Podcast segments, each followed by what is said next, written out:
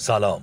شما شنونده ی آیتم ویدیوکست برنامه کتاب باز با اجرای احسان عبدی پور هستید.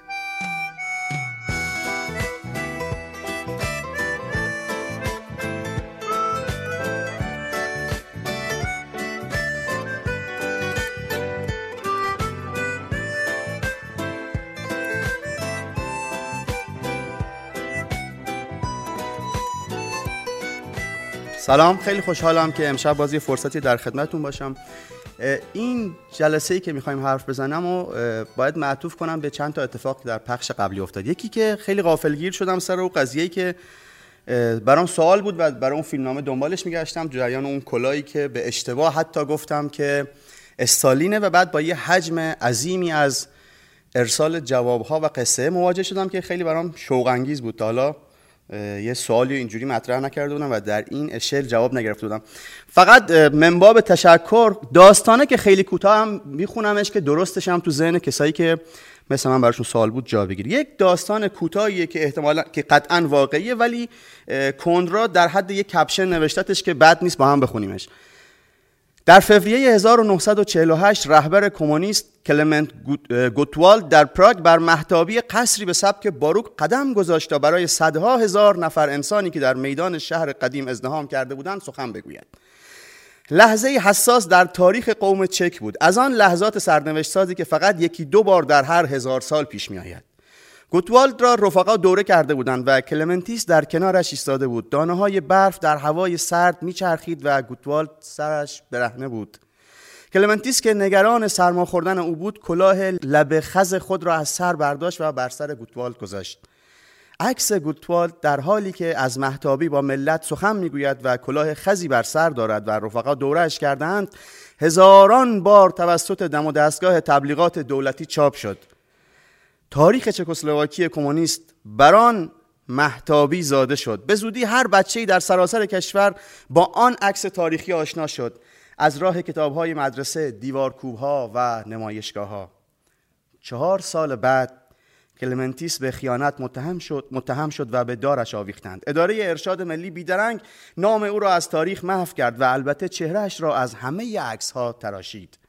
از آن تاریخ تا کنون گوتوال تنها بر محتابی ایستاده است و آنجا که زمانی کلمنتیس ایستاده بود فقط دیوار لخت قصد دیده می شود تنها چیزی که از او باقی مانده کلاه اوست که همچنان بر سر گوتوالد قرار دارد. و بعدا همونجور که عرض کردم این کلاه در ادبیات سیاسی به یک امر متایب آمیزی تبدیل شد. یکی که فقط از منظر تشکر و سپاس و ذوق زدگی خودم بود.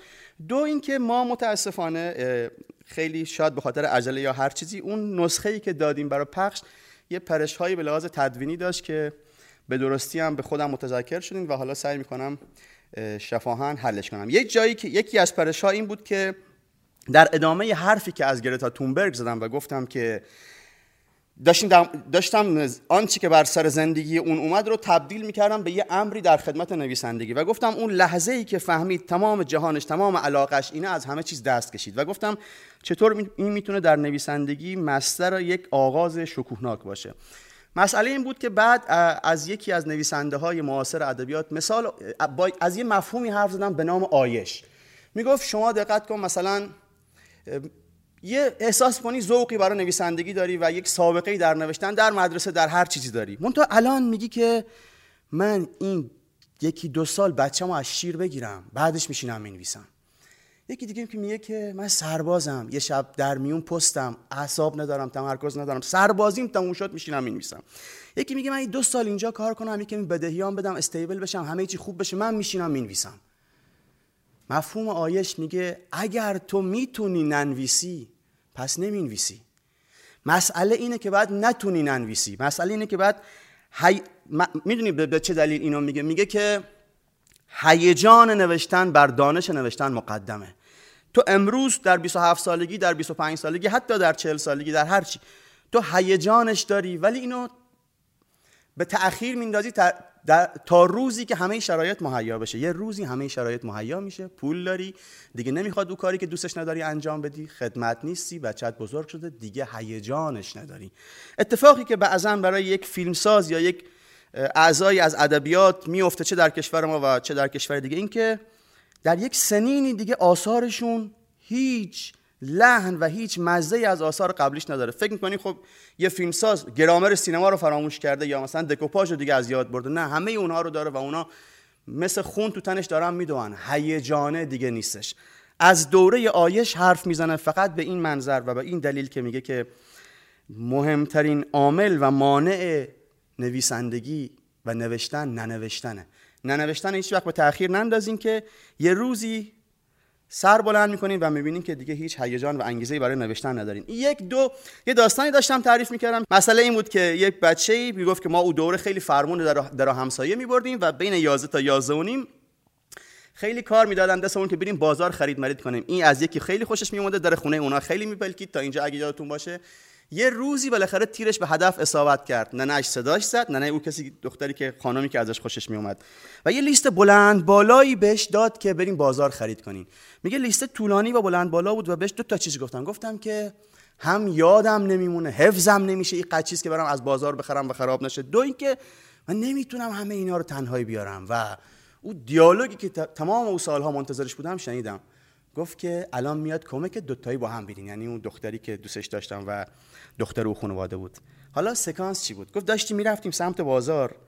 میدویدیم لیلی می‌کردیم و اون شروع کرد به خاطری که چیزهایی که یادش نصف نصف کرده بودیم. چیزهایی که یادش نره رو بلند بلند بگه. مثلا می‌گفت که قند شکسته مثلا رب کیلو چایی مثلا صابون قالبی. و من هم شروع کردم تمام هیجان توی جانم و پشت این کلمات قایم کردم. و منم شروع کردم داد زدن. شیشه گلاب مثلا ریسمون آبی. و می‌گفت این ضربه دری شد. صابون قالبی شیشه گلابی ریسمون آبی نیم کیلو چایی قند شکسته شکر نیم کیلو.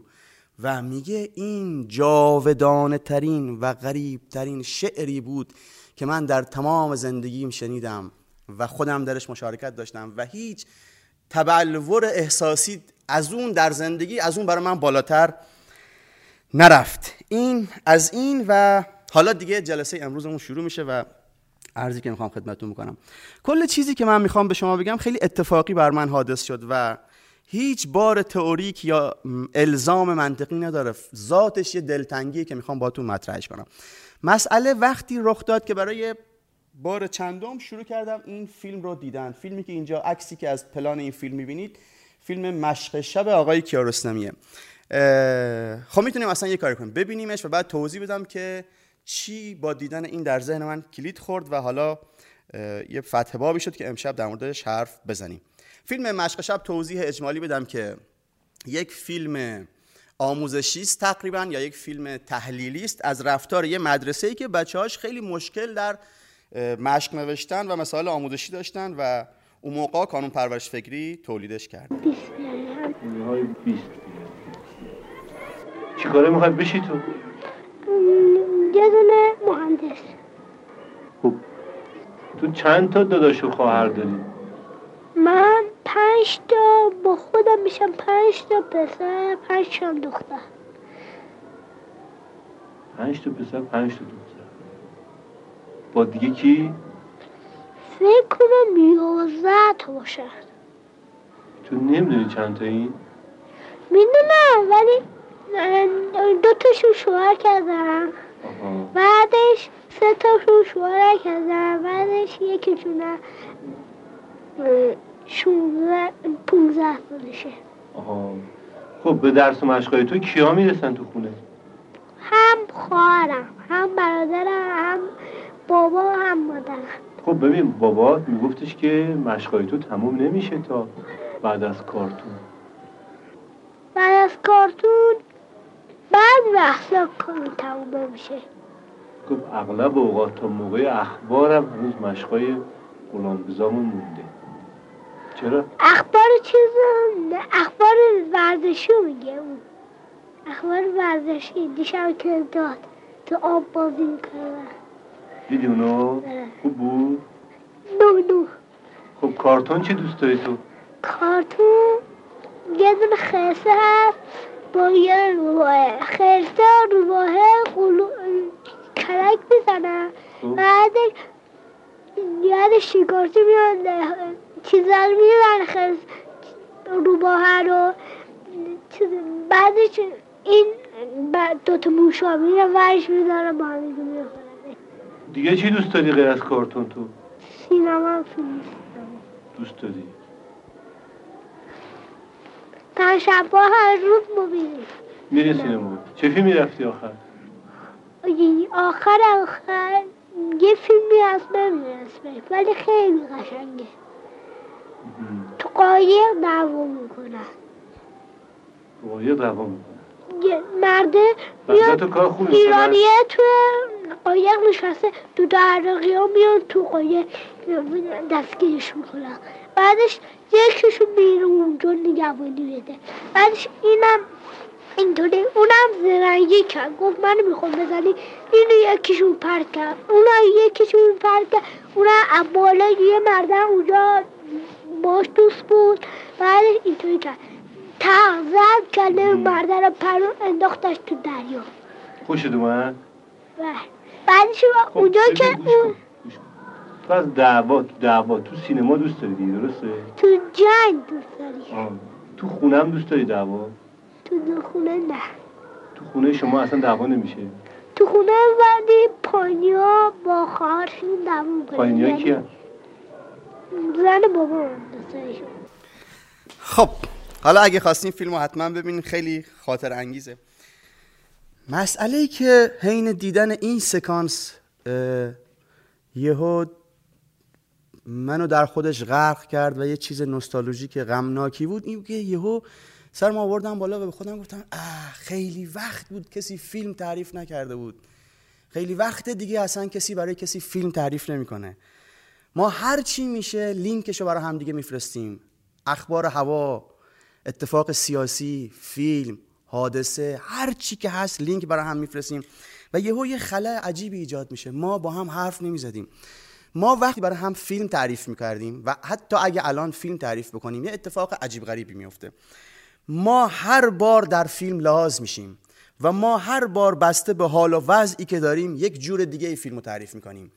ممکنه یه روز سکانس های عاشقانه رو کش بدیم سکانس های هیجانیشو کم کنیم اکشناشو کم کنیم یه روز یه حرکت برعکسی بزنیم چون حال و هوامون فرق کنه من خودم هر وقت بخوام که درگیر نوشتن یه فیلم نامه ای باشم دنبال گوش مفت میگردم که براش قصهش تعریف کنم. میگم فلانی وقت داری 30 دقیقه 40 دقیقه 20 دقیقه چیز برات تعریف کنم.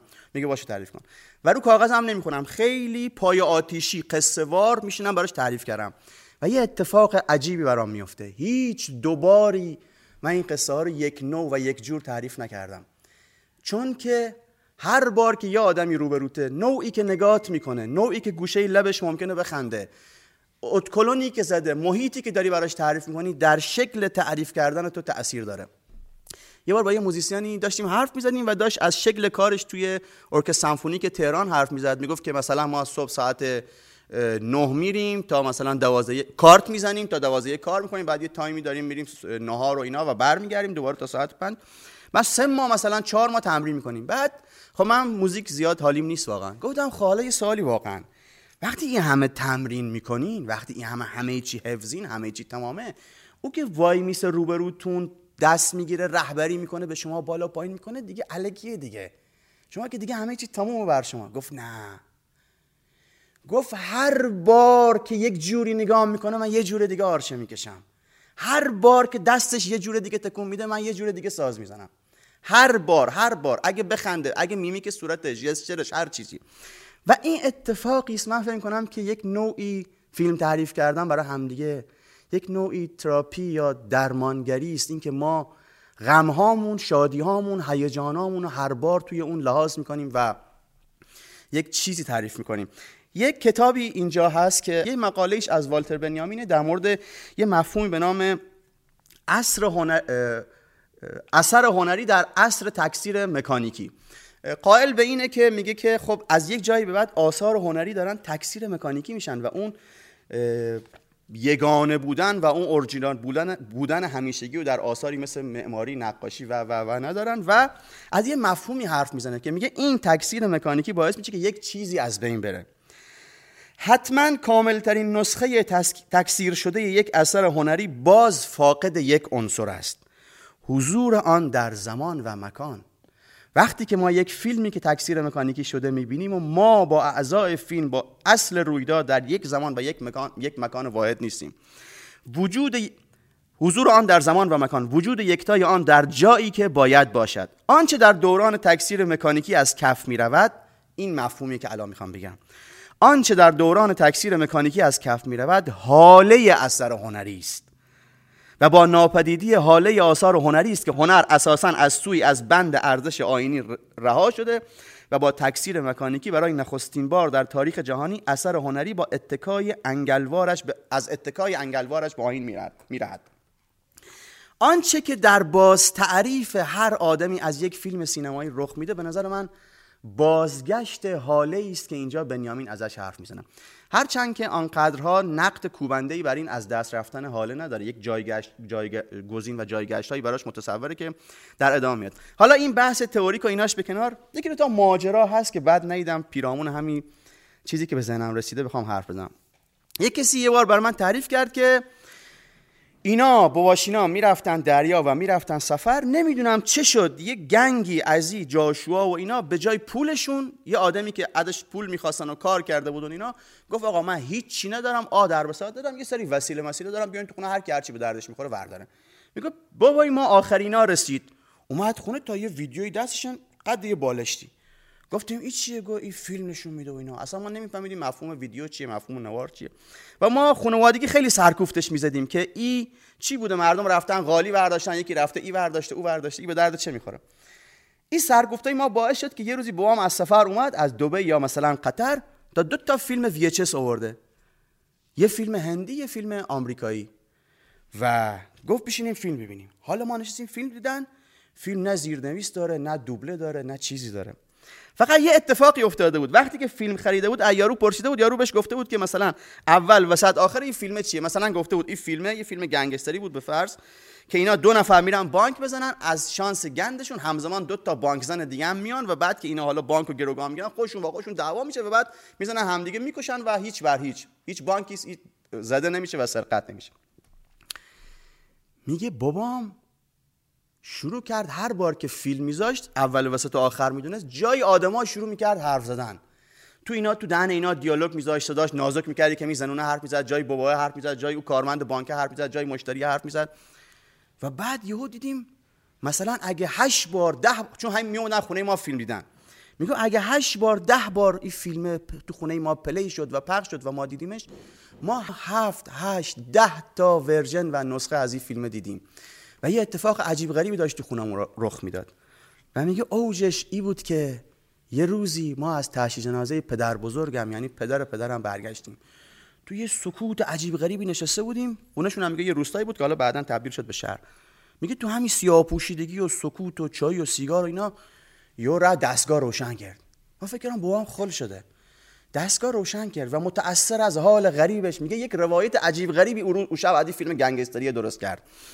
میگه توی سکانسی که این چهارتا با هم حرف می‌زدن جملات اینجوری شد این دفعه. ای به او گفت که دنیا ارزش هیچ چیزا نداره. بیا اصلا هر چی می‌خوای تو وردار بیا با هم سلا بریم و اینا. ما اینا رو می‌خواستم برای یک آسایشگاه و پرورشگاه چهار تا بچه فقیر و یتیم و اینا می‌خواستم زیر پروبال اونا بیرون. او گفت نه حالا که اینجوری شد بذار منم بگم. این می‌خواستم مزرعه فلانی پارسال آتش حالا تو کالیفرنیا تو امریکا می‌خواستم برم یک کمکی باشه بتونه بکاره و فلان. می‌گفت متناسب با حالش یه قصه عجیب غریب تری و چون می‌فهمید تاش همه اینا کشته میشن فیلم کات کرد و بیرون آورد. ای که دیدم هم یاد ای افتادم هم یاد ای افتادم که بچه بودیم. ما اون موقع مثلا کویت دو یا قطر و اینا جمعه فیلم می‌داد.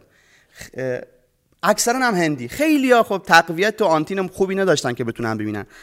صبح شنبه زنگ استراحت اولی که شروع می‌شد یهو یه فستیوالی از تعریف فیلمی که پنجشنبه جمعه گذشته تو قطر دو یا کویت دیده بودن شروع می‌شد. مثلا علی حمودی اینجا میشه تعریف می‌کرد ناصر مطیعی می‌رفت تو چیز داشتیم پناهگاه داشتیم. چون عراق حمله می‌کرد تو حیات مدرسهمون پله می‌خورد می‌رفت و می‌رفتیم زیر زمین. اون می‌رفت اونجا میشه تعریف کرد و اینجوری نبود که ای تعریف کنه فیلم لو بره. ناصر که تعریف می‌کرد زنگ بعدی می‌رفتیم تعریف کردن. علی حمودی هم مثلا تو چی میگم بهش چه گفتم؟ پناهگاه. تو این میشیدم و هر با و به تعدادی آدما قصه میشه یکیش اکشن باز بود خیلی اکشنش پهن می‌کرد. یکی عشقی باز بود و و و و یه روزی به طرز عجیب غریبی سر پایان یه قصه دو تا روایت کردم. مثلا این علی حمودی با ناصر مطیعی دو تا چیز می‌گفتم ما گفتیم ناصر گفته فلان گفت غلط کرده گفتیم علی حمید نا... اینا کردیم روبرو هم مثل یک دوئل روایی. ما دور تا دور تو زنگ راحت اینا از پس هم بر نیومدن و به خاطر یه فیلمی که دیشب پخش شده بود تموم شده بود ده سال پیش ساخته بودنش تو مدرسه ما زدن هم دیگه که ببینم پایانه کی سرراست داره. و بعدا فکرش کردم گفتم شاید یه پایان بازی بوده شاید تعویل پذیر بوده شاید چند تا معنا داشته. به هر حال این یک وسیله بشه که گپ بزنیم با هم دیگه و خودمون رو لابلای قصه های دیگران هم ظهور و ظاهر کنیم. خیلی ارادتمندم. شب خیلی خیلی خوبی داشته باشین. فیلم ببینین لینک برای هم دیگه نفرستین برای هم تا... یه چیزی هم بگم واقعا این خیلی لینک میفرستین رفیقاتون نمی‌بینن من که نصف لینک ها رو نمی‌تونم ببینم. اگه تعریف کنین به نظرم کار مسمر و ثمرتری انجام دادید. این کار حتما بکنید. شب خوبی داشته باشین.